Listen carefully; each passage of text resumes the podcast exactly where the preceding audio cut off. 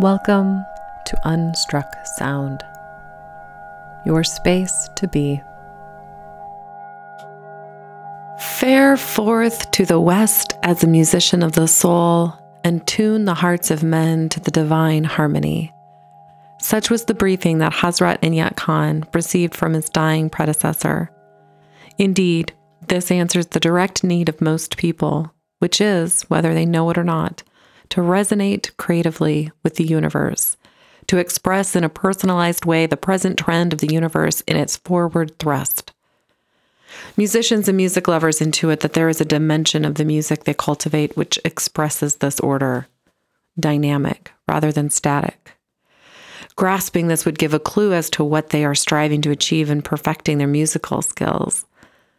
Somehow, we know that all objects, and objects are actually beings, are really their signature tunes. Their structures are wave patterns frozen into relative permanence. Rather, as a whirlpool sustains its form, although fed by an ever-changing flow of water.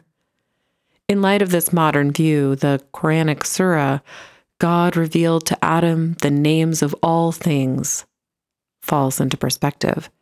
If we should discover the optimal frequency to which our cells respond, that is, their signature tune, we would indeed be learning their names, speaking their language by imprinting upon them the appropriate vibrations. We would enlist their response, opening up new perspectives for the therapy of the future. And that is from the foreword to Hazrat Inayat Khan's The Music of Life. This is a book that entered my life many years ago, but has mostly remained unread, much to my partner's chagrin. And I'm excited to explore it now. Something called out, I suppose, from it this morning. And while I opened it with an idea to explore for this podcast, it really begged me for a deeper dive. And I decided I would step back a bit and start from the beginning, hence the foreword, before sharing the original passage that inspired me into this podcast. And as I read this, you might recognize some similarities and yet another kind of reminder of this theme that has been popping up in these various readings, in particular to that unstruck sound. The way in which humans can find our own place is to tune our instrument to the keynote of the chord to which we belong. Sound is the force which groups all things from atoms to worlds. The chording vibration sounds in the innermost being of humans and can only be heard in silence.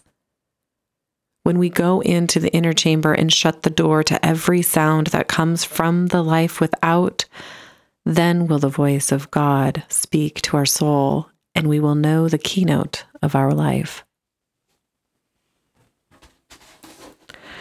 A tiny note is that in the original text, the author does write in the masculine form, and so I take that gender out of the reading.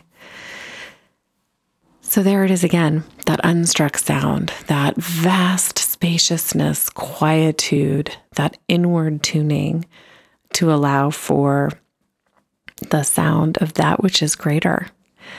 And as I'm seeing these threads and trends, I'm also reading about them. So here's another little snippet. It seems that what science realizes in the end, mysticism realizes from the beginning. According to the saying of Christ, first, seek ye the kingdom of God, and all will be added. When one hears of the present discoveries about sound and color from the scientific point of view, one begins by being surprised. One says, "What? A new discovery? Something we've never heard of?" It is something quite new. And yet, when you open the Bible, there it says, "First was the Word, and the Word was God." And if you open the still older scriptures of the Vedanta, you read in their verses that in the Creator, there was the Word, or the vibration.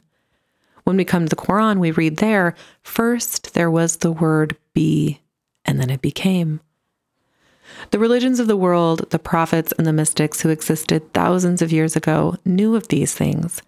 Today, a person comes with a photographic plate and says, here, I have a photograph of sound. This shows how important vibration is and its action upon the plate. One does not realize that it is something that has always been known, only it has been spoken of in spiritual terms. What has been spoken, we do not think about. What is being spoken, we think is something new. But when we realize, as Solomon has said, that there is nothing new under the sun, we begin to enjoy life, seeing how time after time, the same wisdom is revealed to man.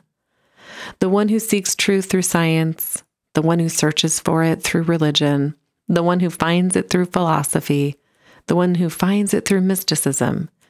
In whatever manner one seeks truth, one finds it in the end. And I want to leave there. There's obviously so much more, like all of these books and poems and readings we're exploring. And one thing that this also calls out to me, and I'm really curious what it calls out for you and what resonates, is similarly the potential damage that can be done when we get stuck in that space of, oh, you know, when I discover something for me for the first time, it doesn't mean that it hasn't been known for thousands of years and longer. And I think it's kind of that root of colonialism as well. And so much of, you know, American culture, particularly, again, the only one I'm really steeped into and can understand and speak from, is that idea that, you know, we discovered these lands, or some European discovered these lands. And of course, that's like, it's both true and not true. He was the first to discover it in his world that he knew and understood. But for the millions of people already here, that was obviously false. And even as we're, in this exploration and reading more texts, what I'm loving about it is this reminder that nothing is new. And yet it's new to me and can be delicious. And the way, you know, one person thinks of something might not be the way that I'll think of it, and it might not resonate, even if the underlying gist is similar. So thank you so much for sharing some space with me again today. I hope you've enjoyed this reading from The Music of Life. And as always, I will include some notes in the show notes at unstrucksound.com. Have a lovely week. For more information on anything in this episode, please see the show notes at unstrucksound.com. And if anything struck a chord, I'd love to hear from you. Please reach out. Cheers to being.